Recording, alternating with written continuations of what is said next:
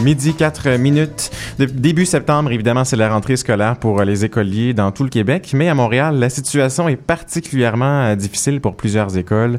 Euh, donc, en effet, les enfants de trois écoles du quartier de Chaga-Maisonneuve doivent effectuer leur rentrée dans d'autres écoles, car les leurs, donc les écoles Barry, Oshaga et euh, Saint-Nom de Jésus, sont dans un tel état de vétusté qu'elles en deviennent insalubres. Pour nous en parler, Loïc Bullet est avec nous. Bonjour Loïc. Bonjour Jean-Luc. Alors en effet, donc ces, trois écoles euh, dans le quartier Hochelaga Maisonneuve ont été fermées en attendant d'être démolies pour reprendre une peau neuve. Et donc ce matin, nous nous sommes rendus vers euh, l'école Baril et nous avons rencontré Annick, donc une parent d'élève de l'école Baril, euh, qui nous expliquait pourquoi ces enfants n'ont pas pu faire leur rentrée dans leur école de quartier. à cause d'un problème majeur de moisissure. Mes enfants, moi, n'ont pas été malades. Le professeur de mon fils a vraiment été malade. Elle s'est rendue à l'hôpital. Avant, était supposée réouvrir euh, rapidement. Puis, euh, ils ont découvert à l'école Oshaga, où il avait été relocalisé, qu'il y avait aussi un problème de moisissure. C'est pour ça qu'ils ont été envoyés à l'Ouriel. On lance nos enfants à une place, on se rend compte que c'est pas bon, on les lance à une autre place, puis on dirait qu'ils savent pas quoi faire avec le problème. Donc euh, comme on vient de l'entendre euh, de la part d'Annick, l'état de vétusté des bâtiments de la commission scolaire de Montréal a des conséquences sanitaires préoccupantes Ah oui, et préoccupante aussi pour les enfants. Comment est-ce qu'ils vivent le changement d'école? Alors tout à fait, c'est aussi des conséquences à ce niveau-là. Donc les changements d'établissement, ils ont des répercussions chez les enfants. On écoute à nouveau Annick, la maman de deux élèves de l'école Baril. Euh, ben, c'est très perturbateur parce que depuis trois ans, ils ont été euh, envoyés à plusieurs places. Donc, ils ont comme pas de stabilité à part l'équipe école, mais euh, prendre l'autobus aussi. Quand tu vois l'école de ton balcon, puis qu'il faut que tu prennes l'autobus pour aller à l'école, euh, c'est, perturbant. Là. Moi, mon fils euh, supporte très mal le trajet en autobus et on a dû euh, trouver des moyens pour que ça soit plus facile pour lui. Là. C'est un problème de santé publique qui, euh, qui inquiète les parents d'élèves et euh, les professionnels aussi du milieu scolaire. Tout à fait. Donc euh, il y a une, justement une coalition qui vient de se former en février dernier euh, pour prendre justement ce problème à bras le corps et le porter sur la scène politique. Donc la coalition pour des écoles saines à la CSDM, la commission scolaire de Montréal, c'est comme ça qu'elle s'appelle, réunit les parents d'élèves, les professeurs, le personnel administratif, les concierges et les syndicats. En tout, c'est plus de six organisations qui représentent euh, 120 000 parents et membres du personnel de la CSDM. Euh, nous avons contacté Yves Parenteau, porte-parole de cette coalition, qui nous rappelle l'ampleur du problème de la vétusté des bâtiments de la commission scolaire de Montréal. Deux choses sont très inquiétantes. On a des édifices qui sont très vétus et très âgés. La moyenne des bâtiments du parc immobilier est de 65 ans alors qu'elle est d'environ 50 ans pour l'ensemble du Québec. On a déjà six écoles qui sont fermées et euh, le personnel et les élèves ont dû être relocalisés. D'autres écoles sont pas fermées totalement, mais partiellement. On a condamné des locaux pour effectuer des travaux, mais ça crée un chambardement dans la vie de l'école. Alors, effectivement, il y a urgence d'agir avant que ça devienne épidémique.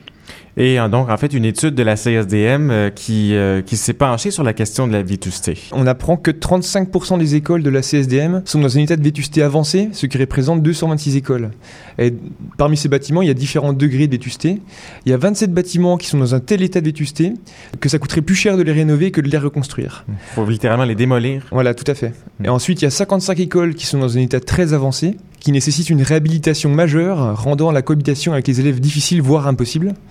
Ensuite, 134 autres écoles sont jugées dans un état préoccupant et 10 bâtiments sont dans un état jugé correct euh, où la vétusté est maîtrisée. Ça fait quand même euh, près de près d'une centaine de bâtiments où on doit nécessairement déplacer les élèves. Voilà, tout à fait, c'est ça. Et donc nous avons demandé à Yves Parenteau pour quelles raisons les parcs immobiliers de la CSDM étaient aussi dégradés. Il y, a, eu très peu de construction, pour ne pas dire pas du tout de construction d'écoles neuves sur l'île de Montréal euh, au cours des dernières années, parce qu'il n'y a pas eu de développement euh, immobilier. Il y a également aussi un déficit d'entretien qui a été accumulé au fil des ans. Le rapport Foucault-Maestro fait état de un peu plus de 1 milliard, euh, à peu près 1 milliard 500 millions de dollars le déficit d'entretien des édifices. Le report, par exemple, de réfection de toiture ou de réfection de maçonnerie ou de fenestration n'a fait qu'empirer le problème. Donc on voit donc euh, qu'il y a urgence à agir. C'est pourquoi la coalition a adressé un communiqué au gouvernement en février dernier pour faire entendre l'ampleur du problème et exprimer ses revendications. La coalition lance un appel incessant au gouvernement du Québec d'intervenir parce qu'il est évident que dans l'état de la situation, la commission scolaire ne possède ni les ressources financières ni les ressources matérielles pour pallier au problème. La coalition réclame un investissement extraordinaire de la part du ministère de l'Éducation de 100 millions de dollars par année au cours des dix prochaines années.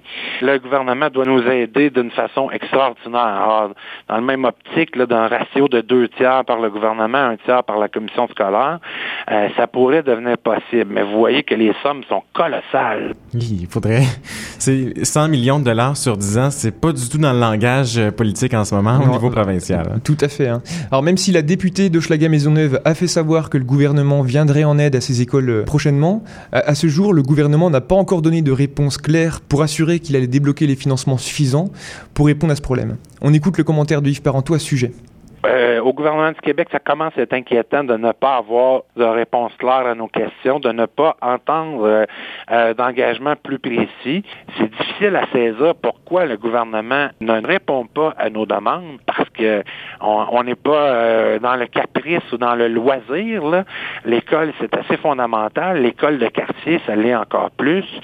On a un quartier de tout entier qui est privé de trois de ses écoles primaires, d'autres quartiers qui vont être amputés d'une ou deux écoles primaires. C'est dramatique quand un quartier se vide de ses enfants, mais euh, c'est comme si euh, rien n'était là.